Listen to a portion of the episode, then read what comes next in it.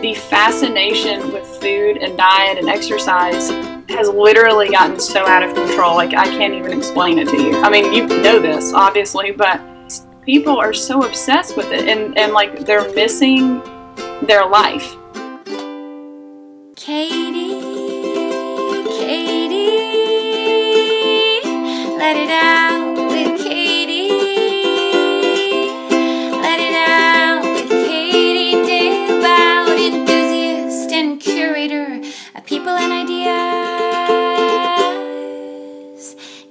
to hear.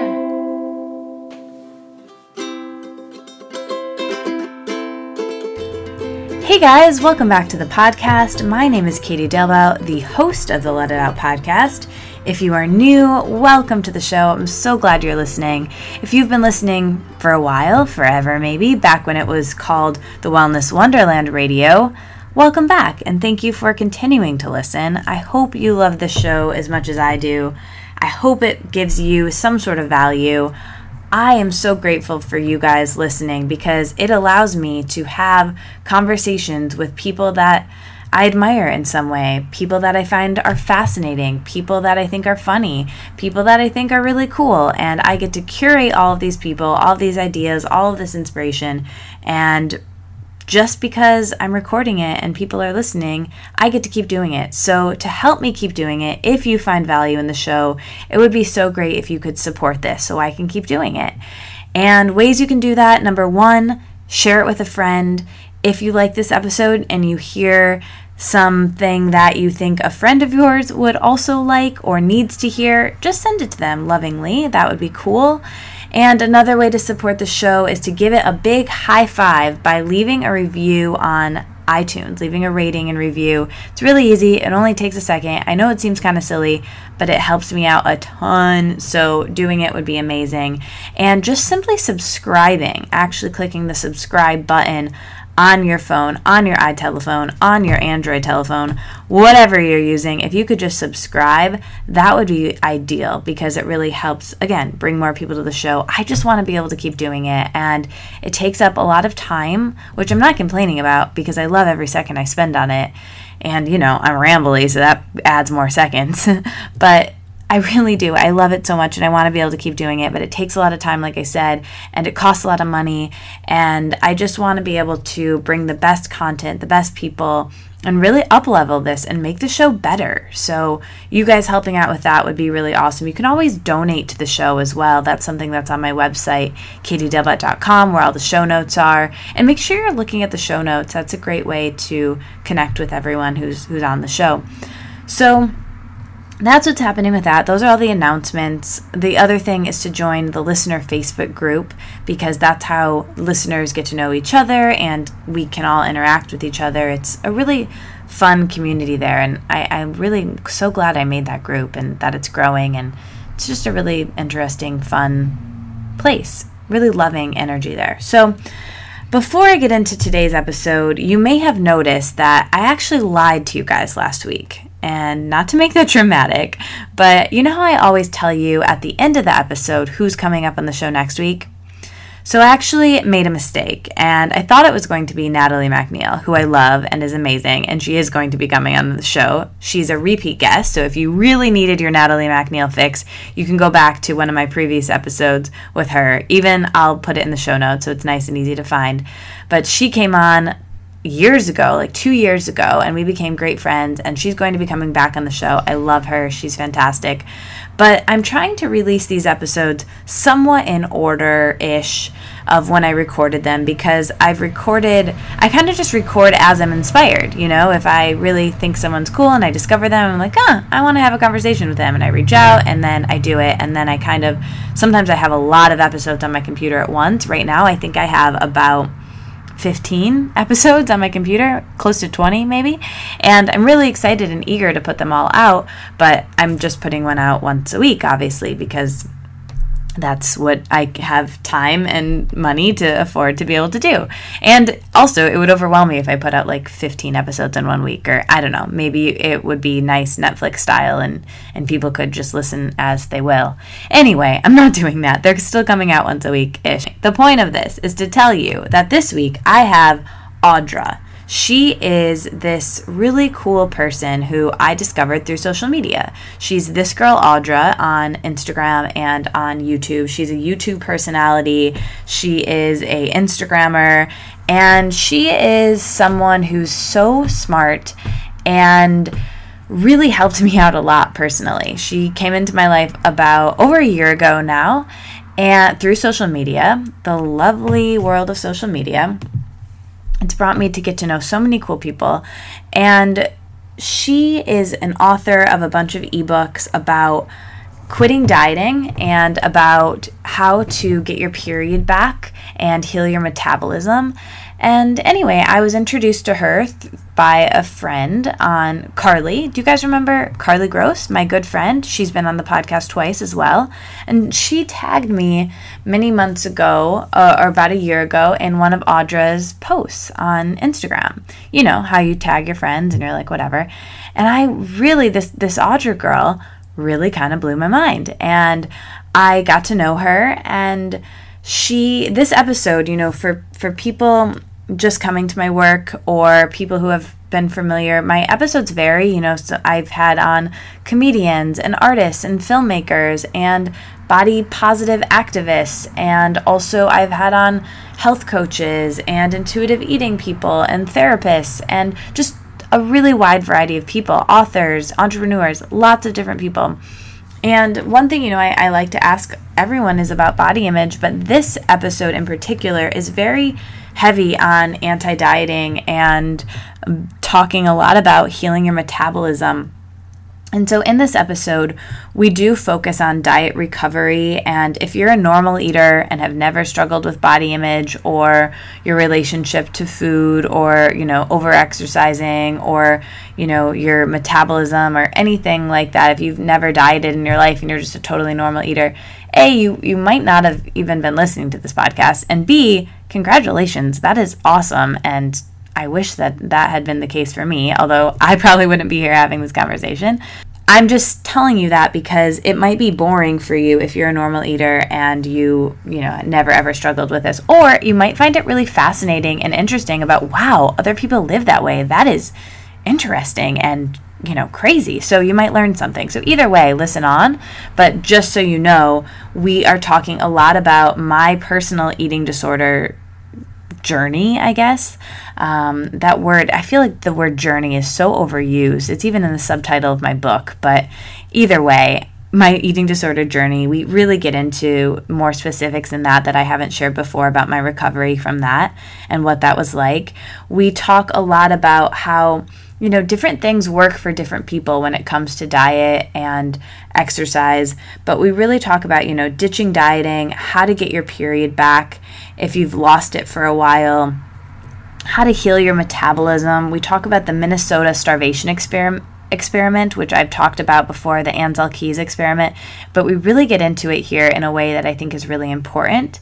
And this is a really nice complement to the Linda Bacon episode. If you listened to that episode recently, this one is a really big compliment to that one. I recorded them mm, close together when I was really, really learning this stuff kind of for the first time. And like I said, it's been about a almost a year since I recorded this, or it has been a year since I recorded this. And I really, really want wanted to still put this episode out, even though I'm not really focusing on ditching dieting anymore, and I'm not really focusing on getting my period back anymore and healing my metabolism anymore because I'm happy to report those things have really come together in my life. And I'll, I'll tell you a little bit more about that in a second. But I know that a lot of people listening have similar struggles and similar stories to me.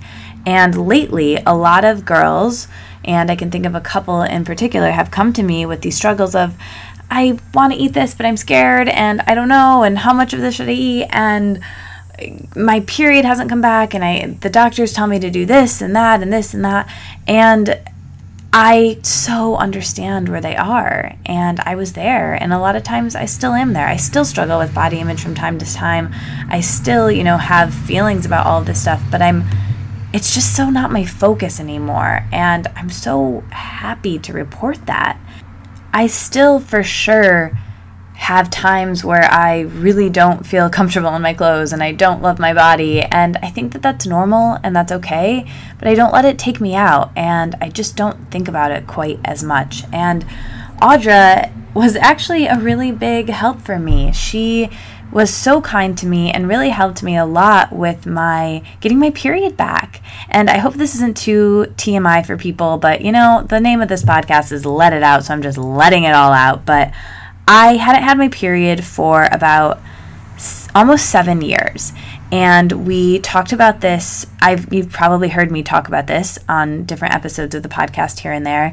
And I, you know, I talked to hormonal experts and doctors and so many people and when I finally just chilled out about food and did a lot of the things that Audra is talking about in this episode, and basically I just fully legalized all foods from carbs to fat and chilled out about the way that I was eating and ate more food.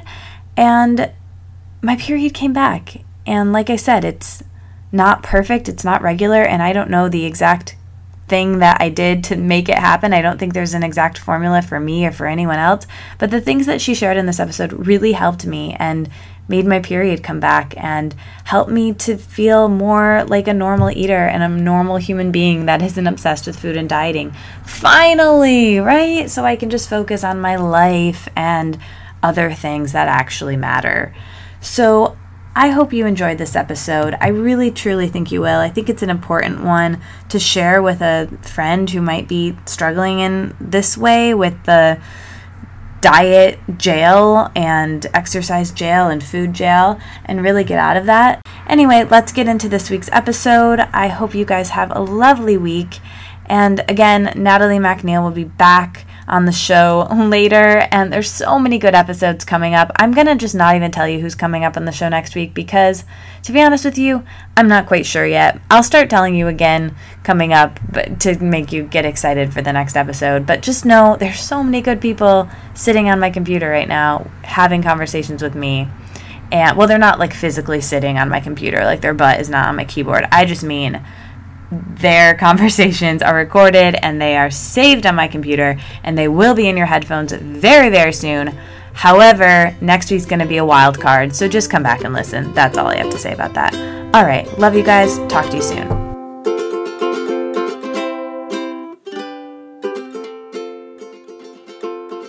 All right, so let's just zoom the lens back and start with your story and how you got to where you are with helping people ditch the diets and do the work you're doing today.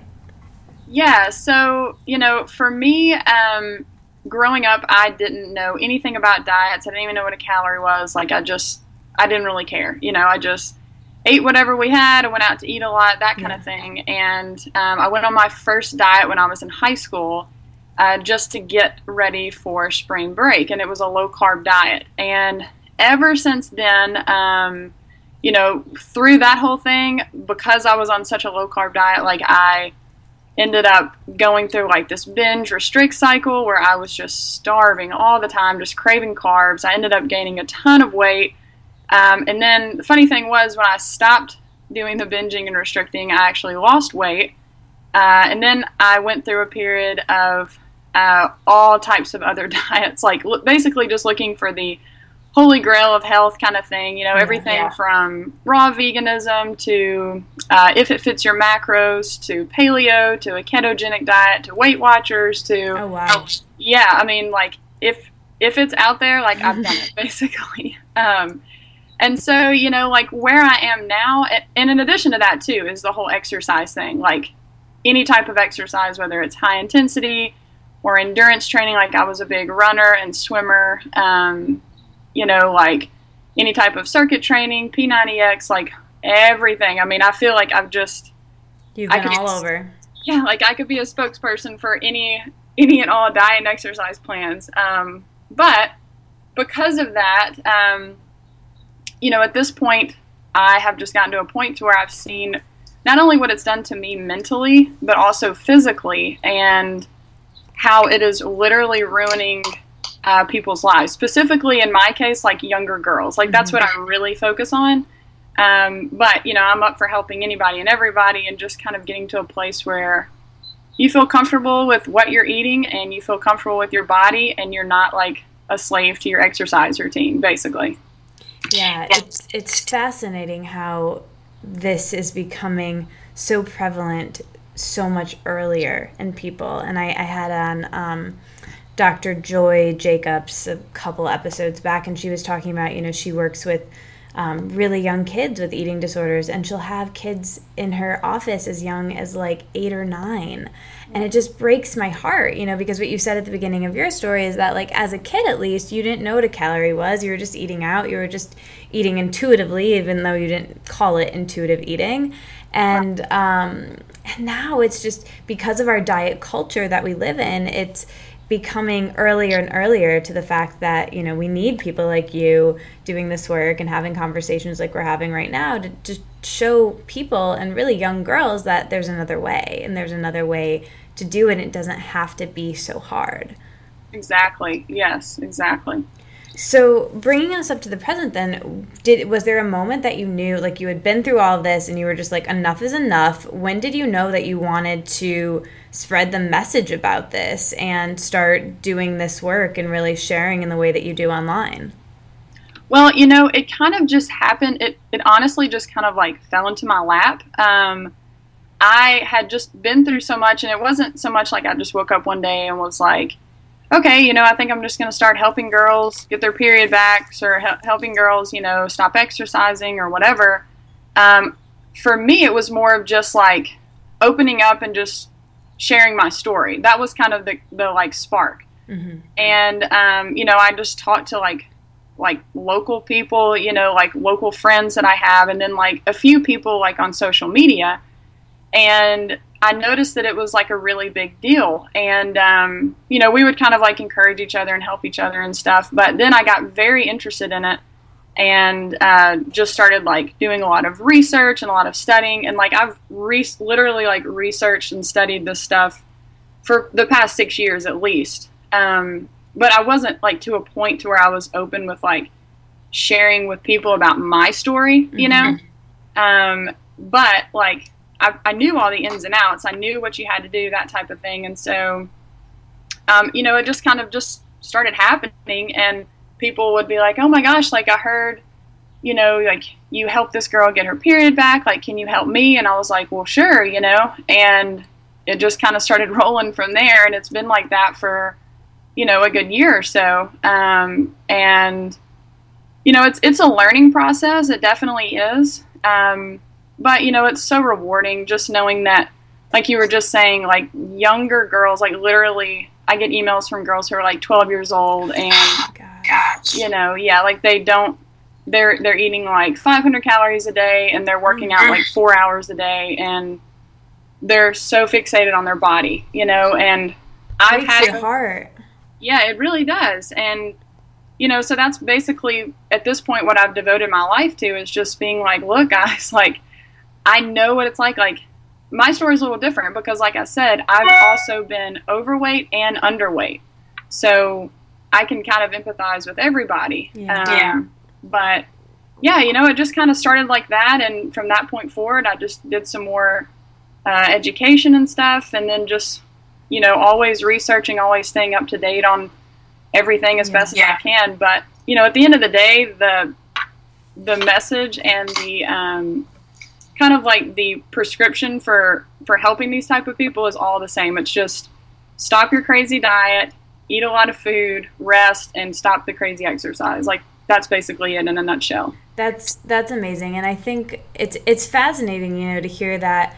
Um, that you kind of just stumbled into this work as well, and and that was really the case for me. And it's interesting that you talk about the fact that like it all kind of changed when you started to be really real and open up with your story. And you know that's something i talk about a lot here is like when people are real people fall in love with that right? When people are just authentic and themselves and, and open about their story that's when people can connect because people don't we're so sick and tired of you know people trying to be a certain way and um, holding up a certain ideal. I think when you you know when you let your guard down you can really connect with people. Like it's it's funny, Audra. I actually found you someone who listens to my podcast, um, and a friend of mine actually tagged me in a Instagram post that you had posted, and I think you were like at your grandmother's or something, and um, she didn't have like any of the food that you would normally eat, but you were hungry, and so you were like, I'm not gonna like go home or bring my special food, and so you just like made yourself a peanut butter and jelly with what she had, and it was fine, and you lived, and you're totally fine and healthy, you know. And it was just such a great post that helped so many girls that I was like, oh my god, this girl's got it going on. She's really, um, this is an awesome message that so many people need to hear because, as simple as that sounds, for a lot of people caught in this mindset, that is like something radical, right? Like when you were in your, like at the height of your diet days or orthorexia or whatever you want to call it, right? Um, you know, to, to do something as simple as that, right? Like um, eat when you're hungry and just use what you've got seems so radical when you're really caught in that mindset. So you sharing that authentically online is is really helping a lot of people, and it's shifting a lot of people's perspectives on this. Um, so I really commend you on that. Yeah, you know, and the funny thing is, like, you point. I mean, you you just said that perfectly. Like to any normal person, even probably listening to this podcast right now, is like, who? Why is that such a big deal just to go make a peanut butter and jelly sandwich? You know. Right. Um, but for somebody who has been through the idea that white bread is bad, peanut butter is bad, jelly that has sugar in it is bad, um, you know, if it is too high in fat or too high in carbs or whatever, and dairy, all of it, food combining, yeah. there's so much. Yeah, yeah, like you know, it, it's processed, it's made by this certain company. I what mean, time are you eating it? We could go on. yeah, like I mean, you can go like, and that's my whole thing. Like, that's what I really try to tell people. Like, you can take this as far as you want it, you know, yeah. um, and literally, you can get to where you are only eating. Like, I just did a consultation with a girl the other day, and all she has gotten down to where she allows herself to eat is literally like a few vegetables, like a handful of vegetables, and like a certain type of rice. And it's like, you know, because she's afraid of every other food, she's researched it and there's something wrong with it. And, you know, it's going to make her fat, it's going to make her sick, it's going to give her cancer, it's going to give her like diabetes or something. And it's like, okay, you know, like you can get so far in this that your mind gets totally warped and you have like it's almost like you're like a rat stuck in a cage and you don't know how to get out basically. And you know like with my whole post on that it was just like look you know yes i personally i do follow a plant-based diet um, like a vegan diet but i am so relaxed in that that that's what i try to share you know because i'm working with people who both like one some of my audience has eating disorders you know and the other part of my audience has they're vegans, and um, so the issue is a lot of times vegans can get very very stuck in this orthorexic mindset that you know eating some white bread is going to literally send you to the hospital type right. of thing, and um, you know so that's my whole thing. It's just like guys chilling out. Yeah, and and living your life. I mean, like if I'm at my family's house, you know, and I've done this before. Like I've brought my own food in a little baggie. I've, you know, like skipped a meal or fasted because they didn't have something ideal, you know, that type of thing. And it was like, that got me nowhere. If anything, that made my problems worse. So if I'm here, I'm just going to make the most out of what what we've got, you know, and just live my life. And it and for me, we put so much emphasis on food, you know, and it's mm-hmm. like we don't even spend time with the people that are around us like we're like we could be with our family and all we think about is food instead of just hanging out and talking about memories and making new memories and that type of thing. Right. And and that's something I, I talk about a lot on this podcast and it's interesting you said that people a lot of people listening would just think oh what are they talking about? But unfortunately or fortunately a majority of the the people listening you know, not the majority, but I know my listeners and I know that, you know, there's a good amount who have do have a similar story to, to mine and yours who have been in that orthorexic dogmatic diet mindset where that doesn't sound so crazy to be flipped out about you know the the white bread or whatever it is. And you know i think it's like it's a slippery slope when you start putting labels on anything but i really like to look at diet as something you know like you said there it's not about the food right? I, I, really look at it and i've said this many times before it's about making your life as a whole really beautiful. Make your life your masterpiece not your body right? Like we can we can spend our lives trying to manipulate our bodies to look a certain way or we can just live our lives and you know it, it's not fun to just have this body um, but then not be living your life. So i think it's really about blending the two together in a, in a way that that works for you um, yeah. and since so many people listening do struggle with the you know cycle of losing their period and there's so many and i've had so many different hormonal experts on the podcast and i've spoken to people all over the spectrum on what to do to heal those issues and you have a lot of good points on that and so you know you kind of gave your top line you know just eat more and stop exercising so much and chill out and and stop being so stressed but and you have many videos that that we can link to about this but i'd love if you could talk a little bit about you've really um, shifted a lot of people's perception about being so scared of carbs of carbohydrates and um, you know, a lot of people avoid them and or not even just carbs but lots of different food groups whether it's fats or whatever um, and so i would love if you could talk a little bit about how carbs are so crucial for people getting their periods back and balancing their hormones because i don't i other than you know what i found from you i haven't really heard too much about that out there and it's it's fascinating and legalizing that food group i think can actually help a lot of people with that amenorrhea issue. Yeah, for sure. And honestly, this is like my favorite topic because, um, you know, for me, when I was dealing with amenorrhea, um, I did tons of research. You know, I just made myself the guinea pig and I was like, all right, you know, I'm going to do, I'm going to research how do you get your period back? Like, what do you do? I went and saw tons of doctors, like everything. And it all came down to them telling me you need to number one you need to gain weight and number two you need to eat fat and i was like okay so i started my journey of gaining weight and eating fat and literally when i say eating fat like i'm talking like tablespoon after tablespoon of coconut oil you know making like four egg omelets with raw cheese and like dipping it in bacon grease like no joke uh, you know just like the fattiest cut of meat you can imagine peanut butter nuts like li- literally, I mean, there's no telling like what my percentage of fat was coming from my calories.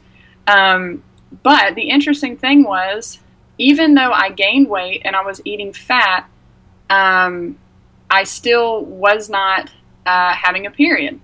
And uh, at the now, same I have a question for you: Were you eating carbs with all of that fat too, or were you still avoiding carbs? No, at this point, um, I was I was well, I'll take that back. At the beginning of this, I was not eating any carbs because the doctors and everything that you read says you need to stay away from the carbs. Like, you know, specifically, um, like if you have been diagnosed with PCOS, which is a whole nother thing that mm-hmm. people are misdiagnosed with these days, um, specifically girls with amenorrhea. Um, but, you know, that was the whole thing. It was like, don't eat a lot of carbs if you want some, like pick the low glycemic ones, blah, blah, blah and so at the beginning, I wasn't eating many carbs at all. And then I kind of started adding like maybe a little bit of sweet potato, maybe some like a half a banana, maybe like, you know, um, some blueberries or something like that. But my period never came back. And not to mention, I was actually gaining weight too. And so it was like, you know, a lot of people talk about um, being weight restored, and then once your weight was restored, you'll get your period back. Well, I was definitely weight restored. I was actually over my normal weight, um, but still there was no period, and so um, that's basically what led me um, to the idea of, of, just kind of thinking through like what what is going on, you know. And I think I had read some uh, stuff online and and read um, another girl's testimony, and she was actually a vegan and she was a high carb uh, vegan or whatever, and she was just eating a ton of fruit and a ton of like rice and potatoes and all types of stuff. And I was like, you know what? Like, I'm just gonna try this because Might as well, yeah, guinea like, pig. Exactly, and like in her story, she mentioned that she got her period back and she ended up balancing her hormones and all kinds of stuff. And I was like, you know what? Like, I might as well. I mean, uh, here I am, like, drinking bacon grease, basically. so, and I'm craving carbs like crazy. You know, like, we crave carbs. So, um, it was so funny. Like, literally within three weeks of totally shifting my diet and taking out uh, the animal products and, like, the super high fat, like, oils and stuff like that, and switching to eating tons and tons of, like, rice and beans and potatoes and fruit and sugar um, and like processed type of foods that are just super high in calorie and they digest very quickly. Within three weeks, I got my period back, and this was after like not having a period for a long time. Um, and so, after a lot of research that I've done, like obviously, I'm not like a scientific scholar or doctor or anything, but the hypothalamus, you know, obviously is very connected to your reproductive system. And to really feel like calm and at peace and at ease, it needs glucose and it needs carbs to feel that way. And so that's the whole thing that I teach is that your body is craving consistency. It's craving uh, just feeling at ease, feeling at peace. And the best thing that's going to make it feel that way is carbs. Uh, because that's what our body runs off of, basically. And so when you're totally depleted from carbs, it's very very difficult for your for your brain and for your reproductive system to be like hey you know like i feel really good i'm getting fed uh, i've got this energy i got this glucose coming in so i think i'm going to start working now you know um, and plus at the same time like you know all the low carb stuff that's out there now um, is really giving a lot of like issues to people specifically women, um, you know, like going on a super low carb Atkins diet or paleo diet or ketogenic diet, um, you know, women are losing their periods right and left. And they keep thinking, like, I need to eat more fat, I need to eat more fat. And fat is totally important, but my whole thing is you need carbs more than you need fat.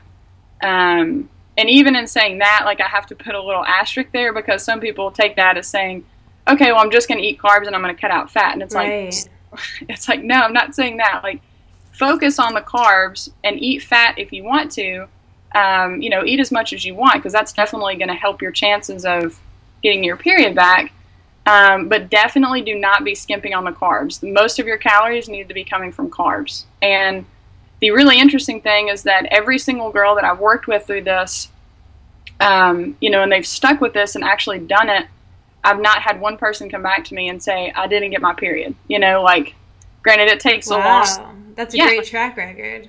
Yeah, I mean, you know, and it takes longer for certain people. Some people it takes a few weeks. Some people it takes 3 months, some people it takes 6 months, but a lot of that too has to do with their exercise and activity level as well. So um, you know, there's a lot of things that are connected with this, uh, but yes, definitely high carb is the way to go. Like if you want your period back, if you want your fertility, if you want to be able to get pregnant, like whatever, stick to the carbs all day long. Okay, so I want to be super clear for the people listening, and ju- and you touched on this for a second there, but I just don't want people to jump onto that idea of okay, I was only eating fat, now I'm to only eat carbs. So, is this something that should be done in addition to still eating healthy fats like avocados and nut butters and then also add just adding in the the carbs or replacing maybe some of the fat and just having like slightly less and getting the majority of your calories from the carbs is that how you look at that yeah you know the way that i say it is figure out what works best for you um, you know I'm definitely not saying, just to be clear, I'm not saying cut out all of the fat and just focus on carbs. I'm not saying that.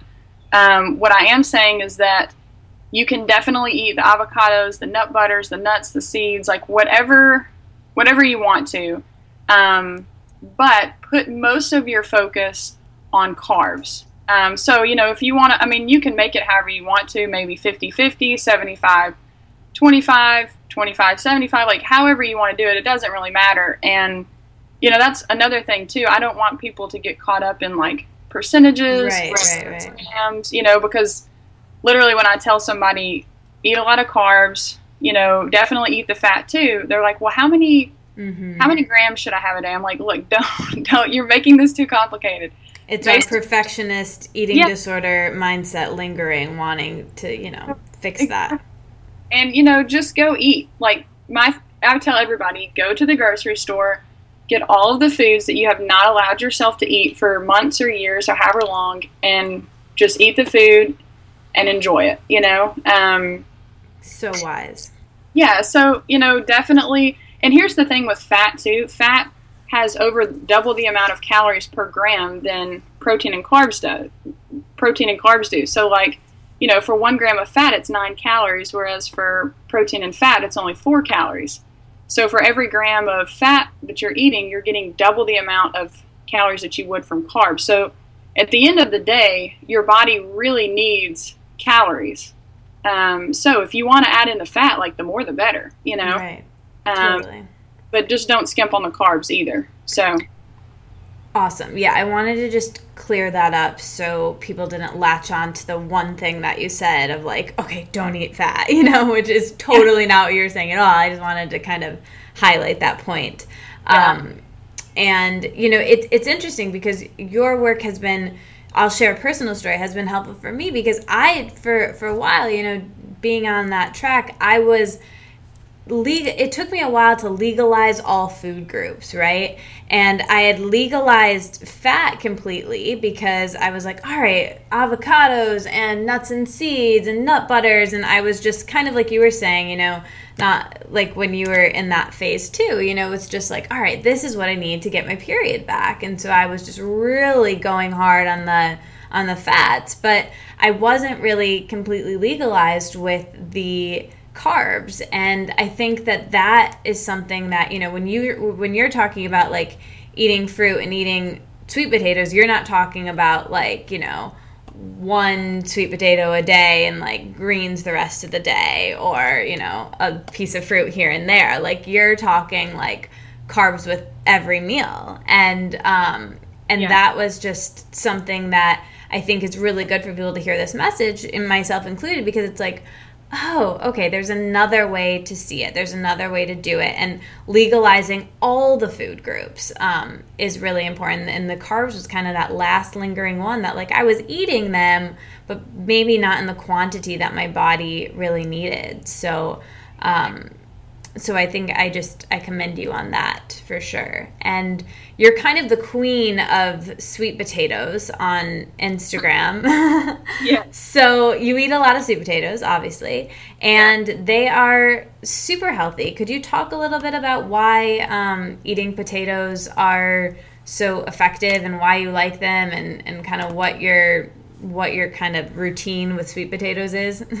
Yes, for sure. Oh my gosh, sweet potatoes or really any potato um, is like my life. I mean, I love potatoes. I start every single day for the most part. I mean, I'm not dogmatic about it, but I just love it. I enjoy it, type of thing. Um, with a sweet potato, and I have a hashtag on Instagram. It's called Sweet Potato Banana Mash, and um, basically, it's this. it's so good.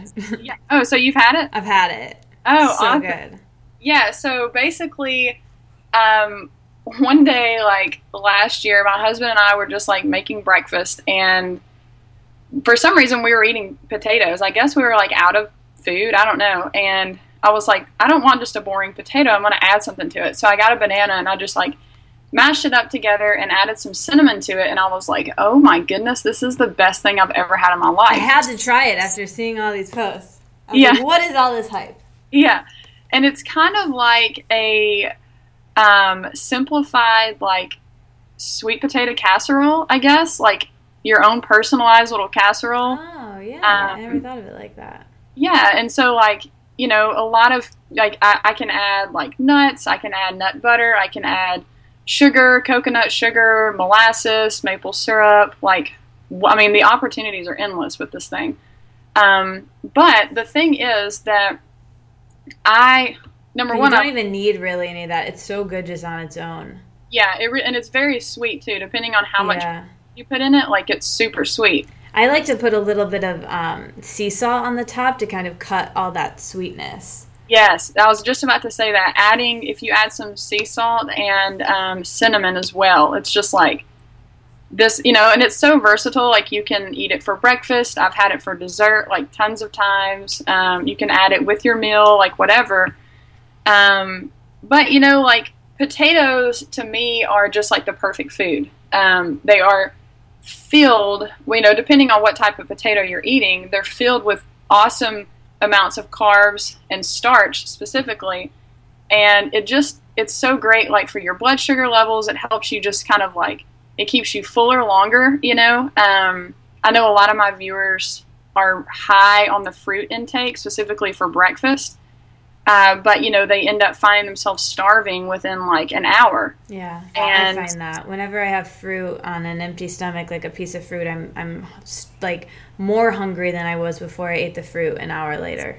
Yes, exactly. And so whenever you know I start my day with the potato, it's like I'm set for for a while. You know, um, and another very important thing about that is the fact that so many people, specifically like the people I work with um, they eat a lot of raw foods. And um, from, like, I've done some research into traditional Chinese medicine, and if you are uh, like yang deficient, like if you're oh, more perfect, I was going to ask you about this anyway, so go for it. Yeah, so like if you're more yin, uh, this would mean that you're like super cold all the time, like you have uh, maybe like really cold and clammy feet and hands, like your the finger like your fingertips are cold you have a low body temperature, like a low basal body temperature. Um, maybe you have some digestive problems. Like you're just like that person who is just walking around all the time, freezing, like in the middle of July, and everyone else is hot, kind of thing. Yep, that's um, me. and so the protocol for that is to change up your foods. And, um, you know, traditional Chinese medicine is so different from Western medicine in the sense that we look at food from the standpoint of like, you know, calories, carbs, fats, protein. Um, you know, how is this going to help me like get my vitamins in and my nutrients and that type of thing? And uh, from my understanding, traditional Chinese medicine, they look at food from the sense of how is this working in the body? Like, how is it connecting to certain organs? How is it going to make you feel overall? Like, that type of thing. And so, um, you know, eating more cooked foods, specifically like there's a, I mean, you can, people can Google this and look all into it and everything, but eating more cooked foods really helps to warm the body. And so, like, you know, a lot of my viewers, they eat a lot of raw foods, specifically like raw vegetables or super watery fruits and stuff. And they're just like, I'm freezing all day long. Um, or they're eating a lot of like banana ice cream or whatever. Um, they're like, I'm just so cold. I'm like, look, you need to just totally take out all the raw foods, the frozen banana stuff, like all that, and eat cooked foods, specifically potatoes. Like they are going to warm you up so much. And um, also adding more uh, salt to your diet and backing off the water intake big time. Um, too many people are drinking way too much water. So, um, you know, and I'm like, come back to me in two weeks. Let me know how you're doing. And they come back and they're like, oh my gosh, like I'm sleeping so much better. I have so much energy. I'm warm. Like I didn't have to wear my sweater to school today. You know, like I just, I feel great, you know? And, um, so yeah, I mean, I kind of got off on a rabbit hole on that one, but, uh, potatoes, yes, they are awesome. Um, any potato, sweet potato, Japanese sweet potato. Those are my favorite. Yes, they are so good, you know, and you know, and two, like I'm trying to break this mentality that carbs and potatoes are bad for you. You know, like that's all you hear. Like yeah. stay away from potatoes and rice, like it's going to make you fat and sick and everything, and that is not the case. Like they are so awesome for you. Yeah, it's it's interesting because I think you know there's a in the health movement in the health world right now. There's kind of this collective mindset that like the low fat craze was like a 90s thing. And people are like oh the low fat craze like that's so 90s or 80s like we're so over that like eat good healthy fats. And like that's kind of accepted. But then at the same time not the low carb thing that's really outdated and you really are kind of blowing the the you know the top off of that. But i think a lot of people it's still lingering that like okay fats are okay now got it but carbs nope can't have those. And it's like so off. It's just it was just a mindset shift that we all kind of need to go through to legalize this particular food group that I think there's so much fear around, even more so than the fats. You know, I think for a while people were really scared of in, in eating low fat, but that kind of went away now. Um, because of like the paleo diet and some other things and even like the you know raw food diet has a lot of fat in it but i think this one lingering area of carbs is something that just a lot of people haven't legalized so to have this conversation if, if people just take away that one thing like hey guys carbs are okay you know?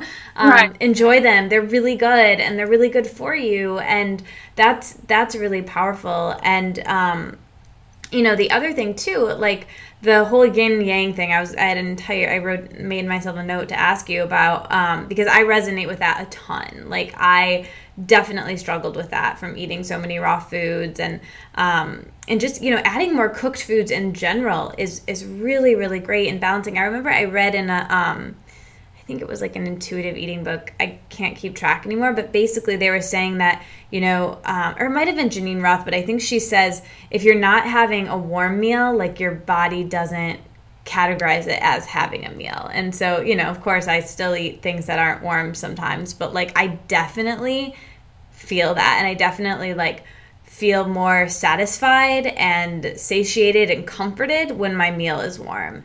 And I think just eating cooked foods in general, it's just so healing. Do you find that as well? Yes, definitely. And, you know, the thing is, too, a lot of it um, has to do with your location as well. Um, you know, specifically, yeah, yeah. like, and you can kind of even feel this in your own body as the seasons change. Um, but, you know, a lot of people just naturally go back to eating more cooked foods, more soups, more like roasted vegetables, um, you know, that type of thing as the weather starts to really um, cool off. You know, like, I mean, the last thing you want to do in the middle of like January is eat like a salad, like a freezing cold salad. Yeah. You know, yeah. like it just doesn't, you know, um, but like in the summertime, you're probably not that that interested in eating like super hot spicy food you know like while you're sitting out by the pool type of thing like you'd rather have something very refreshing um, so my whole thing is like go with what your body is telling you you know um, and that is like my whole thing that i try to drive home with people is that a lot of people even with the yin, yin and yang thing they will pick it and say okay i can only eat cooked right. food you know and it's like oh my gosh people like yeah no you know like if you're if you're freezing the best thing for you to do is to stop drinking so much water eat more salt eat a lot of uh, sugary foods, a lot of cooked foods, you know, and eat on a more consistent basis. Like never let yourself get hungry.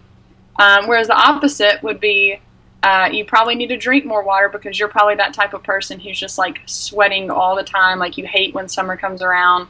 Um, you know, and you need to incorporate more raw foods, like more raw fruits and vegetables in your diet, uh, and back off the heavy cooked foods. You know, um, so it's really just like a balancing act and figuring out where like and, and it's really a day-to-day type of thing you know like mm-hmm.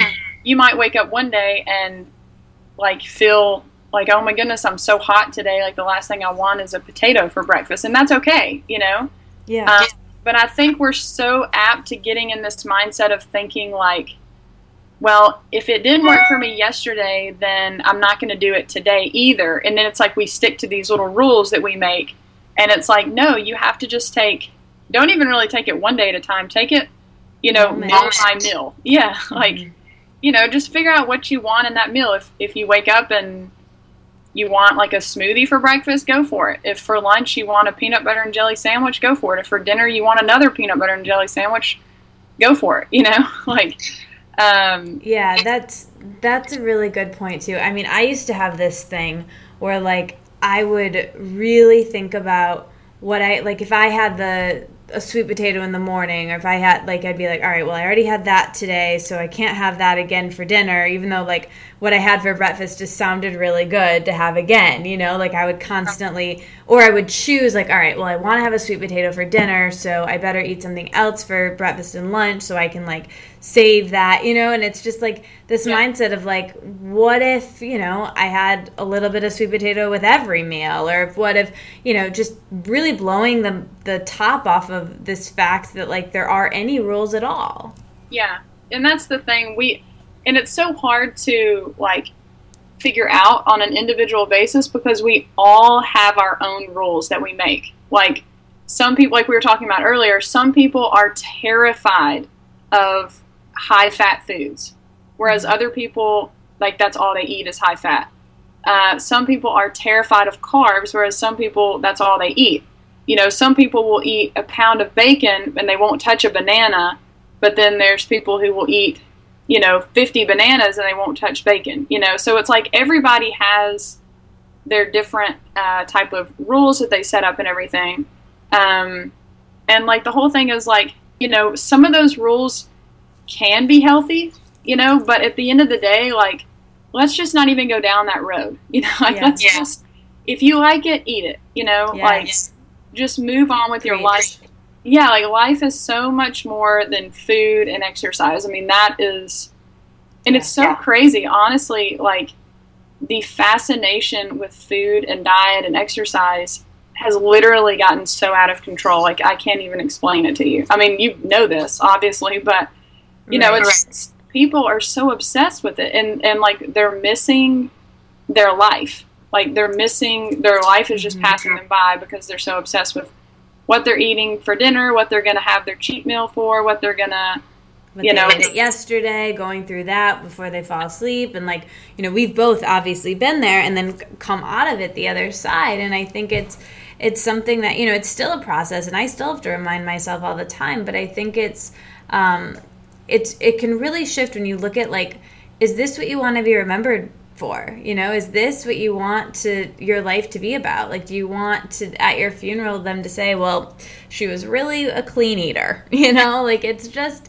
it's so not worth it. And i think you know there's this there's this odd like juxtaposition of like having um, you know, in our society with this like health movement and wellness craze, and obviously both of you and I are sort of parts of it in a way, but um, you know, for for very different reasons than like the norm out there because I think there is this issue of like there are food deserts where people don't have access to um, produce and you know that's something that the health movement can can help with but i think there's so many negative effects to it in the sense of people who don't really need the information are going crazy with the information because it's all at our fingertips. Like these young girls who like you know when i was a kid like i didn't know what a calorie was because like i didn't have the internet you know and i didn't like have an iphone to be able to figure out all this stuff but i probably would have you know to be honest. Like i felt uncomfortable in my body and i just didn't really know what to do about it. But if i had this information who knows where i would have been younger than when i did find myself in that place. So it's just interesting and i don't know how i don't know really what the answer is or, or what to how to protect it but it's it's funny that i feel like after everything we say we kind of have to bring this disclaimer of like but don't go too far you know this is good advice but like you know do what your body says and do what it's right for you in the moment and just live your life. And i think you know if they take away anything from this conversation like that's what i think um, you guys should really take away. Yeah. Um so on that same vein that I was just talking about, you have a video that I really loved about the changes of our bodies and how, you know, I think, I don't know if this is what you called it, but something like you're not a little girl anymore. And basically, you yeah. talk about how it's natural for our weight to change. And you have a lot of people who come to your work who want to be at the weight that they were when they were 12 years old, and how that's just not not where their body want, is meant to be and we have to embrace that we do have curves as women and we do have more fat in our bodies than than men for a reason. And um, you know i was even talking to a, a woman um, on her podcast and she was telling me that her um, clients a lot of times are much older like in their 40s and 50s and um, and beyond and, and they want to look how they did in their in their 30s even. So you know like whether it's you know a 25 year old wanting to look like they were when they were in high school or a 50 year old trying to look how they were in their 30s you know we all have these ideals and, and really kind of embracing where you are. Could you talk about that a little bit? Yeah um, you know the the whole catalyst for me to make that video was because i you know, I have a separate video talking about the set point theory and the whole idea of, you know, if your body has been through any type of starvation, um, you know, and you're recovering from that, and when I say starvation, I don't mean just like, you know, you're literally like stuck in a room and you don't get to eat. Like if you're restricting your calories, you're on a certain diet, like you're over exercising, whatever, that is seen as starvation by your body. And uh, as you recover from that, you will most likely, studies have shown specifically from the Minnesota starvation experiment that you will gain up to your set point, most of the time at least 10% over your set point, and then your body will naturally level back down to your set point. And so I talked about that in, in a video and everything. And um, so I get this huge influx of emails saying, like, you know, from younger girls, literally, they're like anywhere from 12 to 17, um, saying, okay, so you're basically telling me, like, uh, once I gain the weight, then I'm going to go back down to the weight that I was um, previously. And I was like, no, not exactly. Specifically, in the with the point that you are 12 years old. You know, like right. you you started your eating disorder when you were 12, and here you are now at you know 16. You are growing into like a woman. You know, like you're a young lady. You are not a child anymore. And um, the set point theory does not work for young kids, you know, or for people going through puberty specifically. I mean, that's the time when you are actually growing, your hormones are actually really working. They're trying to get all sorted out. You're gaining body fat in various areas of your body. And, like, you know, that's the whole point. And I think that it's so different, like, difficult for younger girls, especially, to accept this because when you have, like, you know, anorexia or just any type of disordered thoughts with your body image, most of these people like to have this thought of looking like a child, you know? Um, and not that they want to actually look like a little kid, but that's basically the image that they're going like to look from behind. Yeah, yes, their body. Yeah, exactly. Like, and it's, you know, it's, there's no curves, there's no boobs, there's no butt, there's no hips, there's no legs, like there's nothing. Um, and not to say like the people who are naturally like skinny like that, there's anything wrong with it. I'm not saying that at all. I'm just saying the fascination of wanting to be what you looked like or even what you weighed as a child. Um, and when you tell a girl, you know, you're 17, 18, you're 22 now, like you're not going to lose back down to 100 pounds, you know, like you're five eight, and right now you weigh 140 like the weighing 100 pounds is the worst thing you could ever do to yourself you know? Um, and i think too along with this there's this myth out there that girls think that whatever weight they were when they got their their very first period is the weight is their healthy weight. Um, and that is so skewed. Like i've heard that so many times. And i've even read that on various things where you know they think okay, I got my period when I weighed 115 pounds. Now I weigh 130 and I really want to get down to what I weighed when I was 115. It's like, well, let's think about this for a minute. Depending on when you went through puberty, you know, for everybody it's different. Uh, specifically nowadays, girls are going through, you know, like puberty way earlier. Uh, you could have been eight years old when you when that happened, you know. Um, the last thing you want to do is go back down to that. And so, you know, that whole video was just like, look, you are growing into a woman or even like into a young man. I work with a lot of guys too, and you're going to be like filling out basically in a roundabout way. And it's a beautiful thing, you know, like that's the whole point of growing up. And honestly, that time, like the whole like puberty time, is the last time in your life that you want to be putting your body through any type of severe calorie restriction, over exercise, or combination of the two. Like you don't want to do that at that point because that's like your growing time, you know. Right. Um. So like you know, just really encouraging people just to say, look, like you're a woman, like you're growing into a woman. You're 16, you're 18, you're 22, like however old you are, you're not a child anymore. You know. Um. That yeah. that's how it is. You know. Yeah, that's powerful, and I'm really glad that you spoke about that. And you mentioned um, the Minnesota starvation experiment. And um, it's so funny because that experiment, I will never forget this, and I've never shared this on the podcast. I've shared a lot about my journey, but I don't think I've shared this. But I remember, like, at the height of my like lowest of lows physically and you know mentally um, with my eating disorder i was told about that experiment and um, it really really was kind of you know it was a process after that but it really kind of flipped my light on on like oh wow i gotta get my act together because this could have very detrimental effects on me if i don't long term and um, it's something that you have referred to quite a bit in your work. Could you just talk a little bit more about that so we could kind of have a dialogue to people who might not be familiar with that experiment? Yeah, so basically, it was this experiment done by this guy named uh, Dr. Ancel Keys, and he wanted to see what it would be like uh, for the human body to go through starvation because this was during like the wartime or whatever. And so he gets these guys, and obviously they volunteered, like, you know, they're not wanting to do this really, but they volunteer, and he puts them on a pretty strict uh, diet, and everything is like, you know, documented. Everything is um, like recorded. Everything. So basically, they have a couple of different phases, and one of the phases they're just kind of like on a regular, normal calorie intake where they eat. I think it's it's either three thousand or thirty two hundred calories per day, and these are just normal, average men.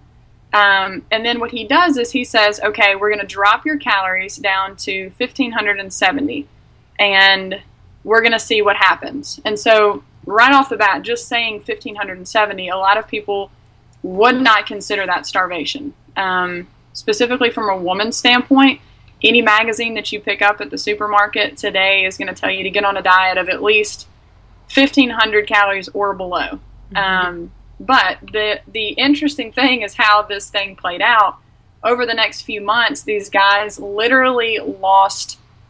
I mean, like they looked like Holocaust survivors. Um, and it's so interesting. I mean, you can just Google this online and read it for yourself. But they they talked about all the struggles that they went through with their obsession with food, how they all they wanted to do was watch cooking shows and read cookbooks and cooking magazines. Fascinating. Yes, and like every time they went to the movies, like with their uh, someone they were dating or whatever, the most um, like interesting part of the movie was when the people were eating in the movie. Um, yeah. And even like their sex drive, like their libido, totally went out of like out of existence. Like they didn't even care about sex. Um, and they couldn't really do anything. And the really interesting thing about this is that they were not doing any type of crazy exercise. Um, like they were they were walking 22 miles a week, which comes out to be about three miles per day.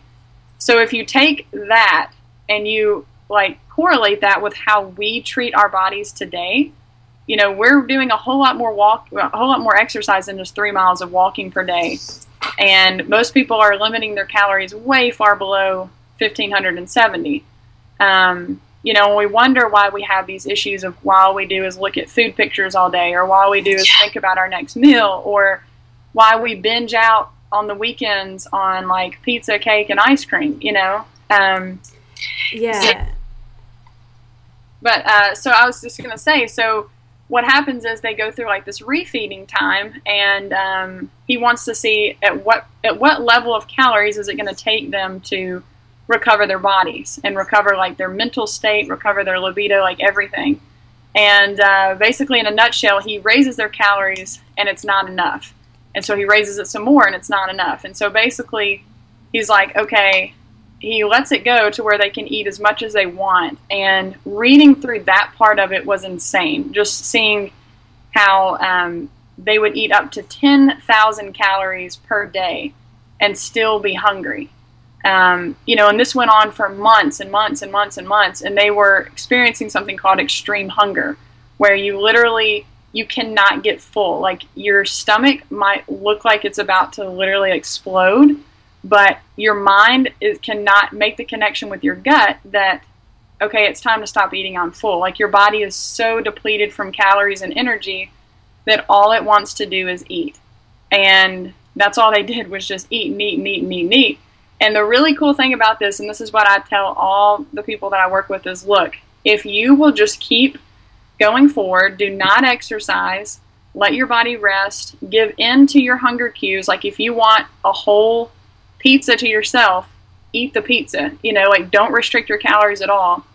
You will end up being just like these guys who ate as much as they wanted to. They gained 10% over their set point, and then they effortlessly lost back to their original set point before they even started this experiment. Um, and they they're like libido came back, their energy came back. They didn't think about food anymore. Uh, but even in addition to that, this will be the last thing I say about it is that it really affected a lot of them too negatively for a very long time. Yeah. Yeah. Um, like some of them, like still didn't really feel 100% the same, and like a lot of them went through that and they like wanted to become uh, chefs and cooks and stuff. Whereas before they were like really into like patriotic type of things, or they were engineers or something like that. Like their whole brain chemistry even switched to being so obsessed with like food and stuff. And um, it's just an awesome, like, I mean, I just love reading through it like all the time, but um, it really is eye opening, you know, and I wish that there were more studies out there like that, but I mean, it's, it's pretty in depth, it's pretty thorough. Yeah, I mean, I think it makes sense that there's not because um, I was actually having that conversation with a previous podcast guest, Christy Harrison, and she was she's a dietitian and nutritionist who also you know uses the study like much like you do with your clients and um, and patients. And and the interesting thing is, is she was saying that like now studying humans like this wouldn't be um, ethically allowed because um, of these detrimental effects that change the course of these people's lives and and right. so people wouldn't be able to go through this so it's like it's great that we have this experiment but um, you know for me whenever i and it really changed the trajectory of of things for me when i when I I will never forget like being in this dietitian's office at rock bottom and then learning about this experiment and I was like, "Oh, wow, you know, really affected me." So I'm so glad it exists, but I'm also very sad for these men because it really changed the trajectory of their careers and their lives, which is, um, you know, and I, again, I believe everything happens for a reason, so it was part of their path, I'm sure, but, um, but it's interesting, and I see that a lot now. Like I see so many girls who, you know, got into wellness or health or fitness, and then they become personal trainers or health coaches or um, you know whatever. And and i all and i also question that for myself. You know i'm so glad with what i'm doing now and obviously mine goes further out of nutrition than, than just health and food and nutrition but it sort of started that way um, because of where i was at the time when i when i was you know when our when our careers are kind of in this malleable place like when they're um, when we're young, you know, like the girls that you work with and the people that you work with, it's very easy to just be like, oh, well, I'm really into food and nutrition, so I'll just be a nutritionist or a personal trainer or whatever. And and that's kind of a scary thing because what if this person was really into, you know, journalism or science or you know something else? It's it's interesting to think about. Exactly. I mean, and honestly, the the same thing happened to me. I mean, like I I'm just like you, you know, I have to look at this and be like, well, you know, here I am doing this, you know, but you know, for the longest time I was so interested in like marine biology, you know, and then once you go through this type of thing, you know, I I mean, I really would obviously they're never going to do studies like this again, but it would be interesting to know the actual brain chemistry behind this and how things change. Um, because now it's like I could care less for marine biology, you know. Mm-hmm. And I know some of that too is just like me growing up and moving on with life, and that was like ten years ago, you know. Um, but the really ironic thing I wanted to say about that is, you know, like you were saying, I guess you said it was Christy Harrison who was saying like they yeah. would definitely never do this again for ethical reasons. But it's so funny that we're doing this yeah. to ourselves on a daily basis. Yeah, like, exactly. I mean, you could do an experiment on yourself, and right you know, like you are the experiment. And that's the scary thing. Like I tell so many people I work with, I'm like, look, and you're, worse. Yeah, like you've basically turned yourself into a science experiment. That's all that you are. You know, the yeah. way that you weigh out your food, you track your calories, you, um, you know, you make sure you hit your your macronutrients every day. You're timing yourself as you run. You're keeping up with your heart rate. Like you are your own science experiment. That's how crazy it is. Like give it up. Just go live your life, you know? Exactly. And we're doing, you know, like you said, we're doing worse things to our bodies than they were even doing in this experiment. And, you know, we think that our weight is in our control. And um, Isabel Foxen Duke, my mentor, you know, she really teaches that our weight really isn't in our control. That set point really isn't in our control. And it's, it's different for everybody. And I we think that we can control our weight and we can for a period of time but it's not sustainable and it's not healthy. And, and people the sad thing is that people can spend their lives you know unhappily you know manipulating their weight to be a certain way that it's not meant to be. But um yeah. but that set point is is different for everybody. And like body diversity exists. And thank god it does because it life would be so boring if it didn't. So yeah. um it's interesting to say that because um so I was talking to somebody the other day about uh, oh they were like um, you know, my, my goal, my main goals are to, you know, eat healthy, exercise for fun, and stay at the weight that I want to be at, um, you know, that I'm comfortable with. And I told him, I was like, look, um, you have to understand that your weight is not up for you to decide. Like, exactly. and that's not up for me to decide or another coach or anybody else. It's up for your body to decide. And until you're able to just let go of the control and say, okay, I'm going to heal my body, or okay, I'm going to just stop like abusing my body, your body is never going to get to that that weight. And the beautiful thing about the set point weight is that is your weight that you will effortlessly maintain without having to do crazy amounts of exercise, without having to calorie restrict. And that's the that's the weight that your body loves to be at from a hormonal perspective from a satiation perspective, from just like, you know, being happy all around type of thing. Um, and the more that we try to fight that, the more that we mess it up. And the interesting thing is, we can actually end up raising that set point in the long run and being even worse off than we were to begin with. Yeah. Yeah. Yeah, and that's that's the hard part. And I think, you know, the hard part too for a lot of people healing, whether it's from an eating disorder, whether it's just from chronic dieting, and I actually just wrote an article about this today, but you know, going through that hump of, you know, going over the set point and then again balancing out, just like the that the people in the study had to do.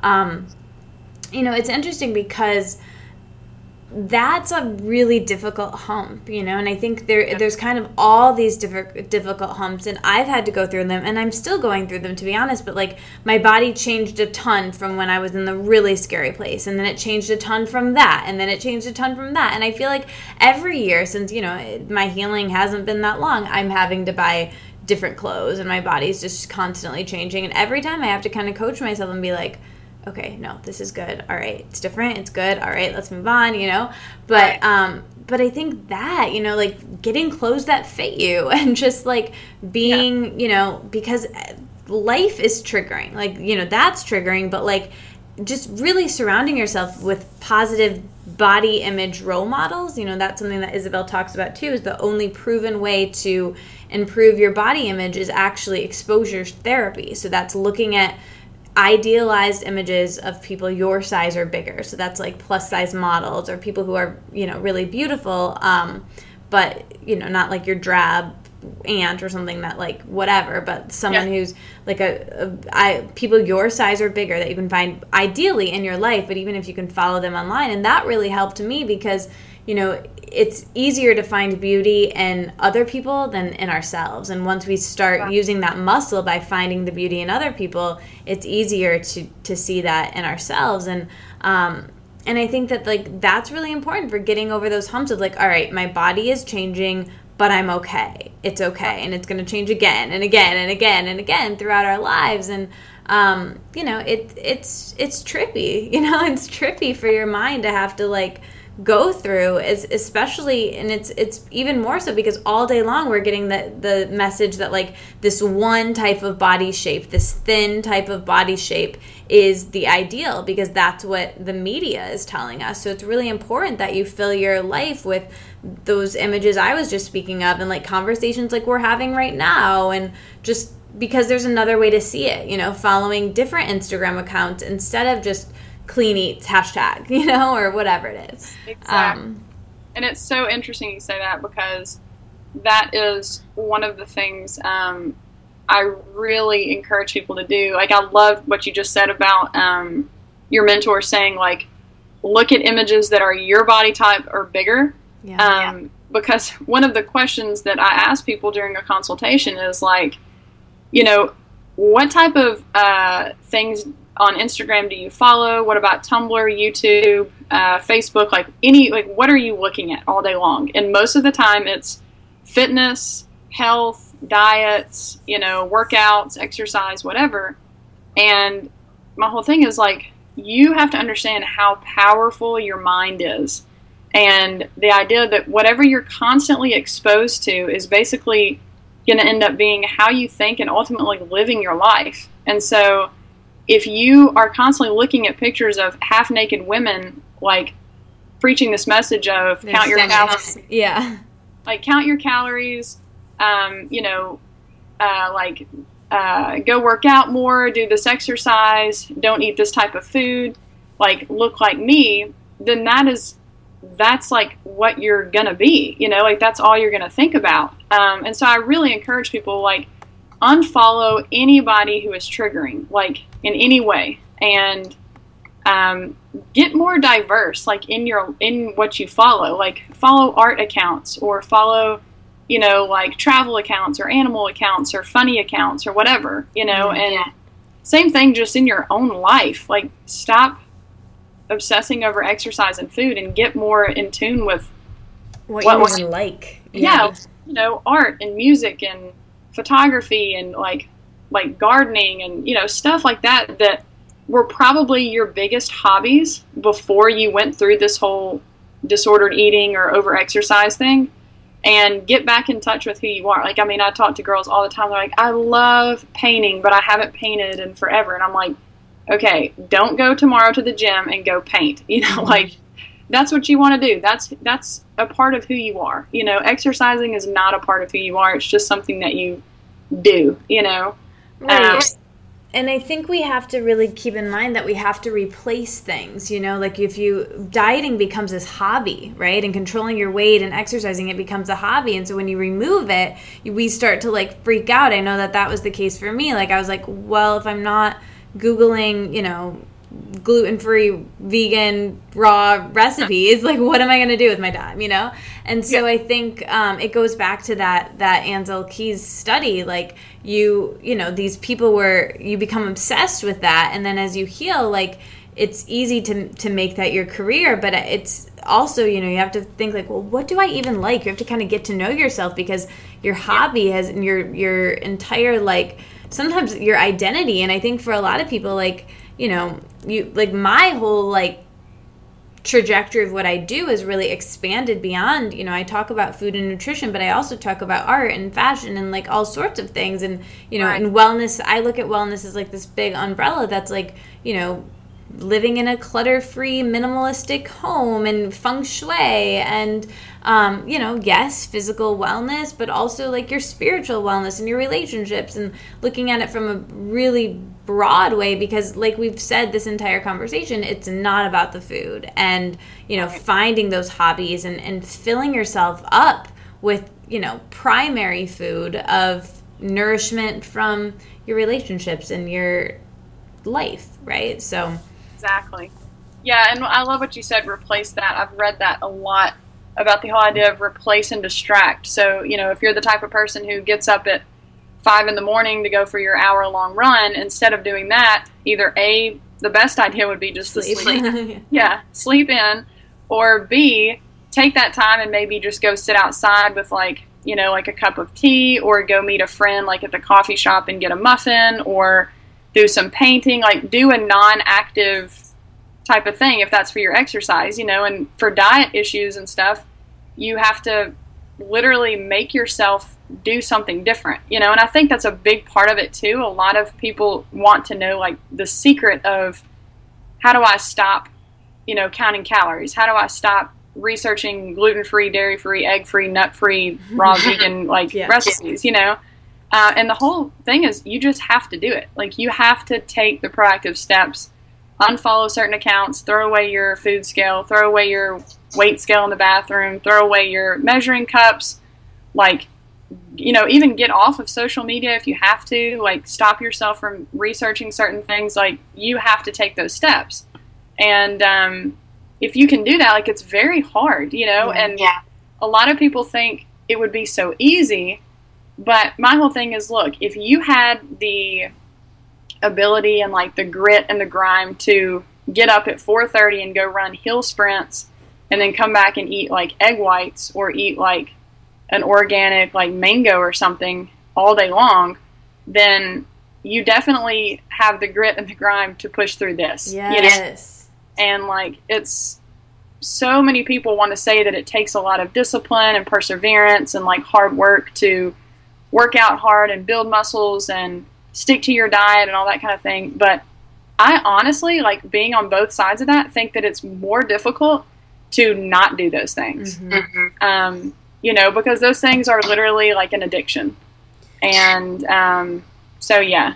Yeah, I, I always say this dieting is the addiction, not food. Not, you know, it's like we become addicted to, to the diet. And I think, um, yeah, well said. Everything you said there, I just agree with 100%. And I think, you know, have some grit, like you said, and just the easy thing would be to keep dieting and, and sit on your hands and like keep doing it because it's it's easy it's routine but the difficult thing is changing the habit changing the pattern and it's the right thing to do you know so what's what's Exactly. what they say about you know what's easy isn't always right and you know whatever that situation is so yeah.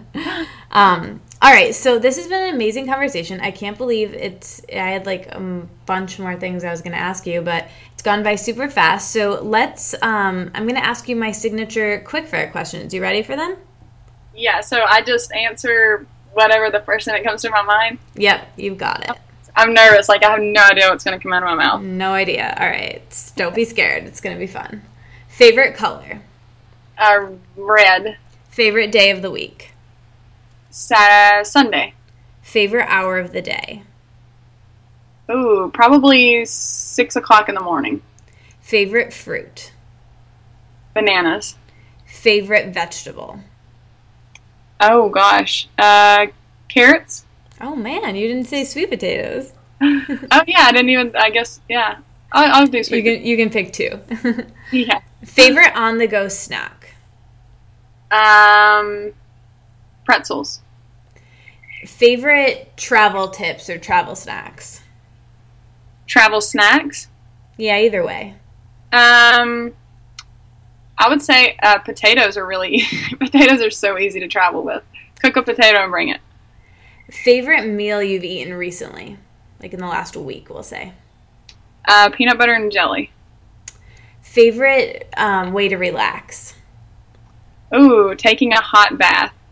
So good. I love taking baths too. Yes. What does your morning routine look like? Can you share with us the first few things you do when you wake up in the morning and how that affects how the rest of your day goes? Yeah. So um, I literally wake up at pretty much the same time every single day. I don't set an alarm or anything. My body just like naturally wakes up around six o'clock, six thirty. Um, and as soon as I wake up, I basically just kind of lay in bed and just pray and ask that God would just, you know, lead me in the right direction that day, help me to just stay focused on what I'm doing. And then I usually just lay there for a little while and wait for my husband to wake up, and then we'll get up and um, usually we'll go for like a little walk, take our dog for a walk in the morning. Um, I might do some yoga. Um, and then really, I mean, I just eat breakfast. You know, most of the time it's my potatoes and uh, bananas or oatmeal or whatever, and then just kind of get ready for the day. It's pretty, pretty low key. Nothing really intense. I love it.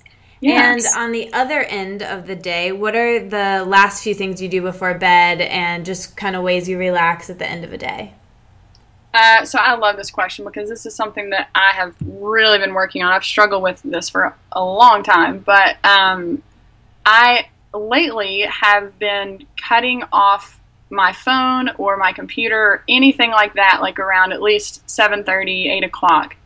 Um, and then I'll just like get a book and just start reading. Like, and I'll turn all the lights down really low, turn the air down really low, and just literally relax. Like maybe I'll take a bath or something, but you know, at least um, an hour or two before bed, like I'm super like trying to get super super super super relaxed. Um, it is so tempting for me to want to grab my phone or my computer or something, but I'm just like, no, don't touch it. Like just read the book and go to sleep. so, Yes. yeah. But yeah, yeah. What is if you if this entire episode got deleted? It's not going to. Knock on wood. But and you could and you would only have people be able to remember one practical tip, practical wellness tip you could give them. What would you really want people to take away from this? Um, basically, just love yourself. Um, love yourself. Don't get caught up in food and exercise. Live your life. You only have one. It could end tomorrow.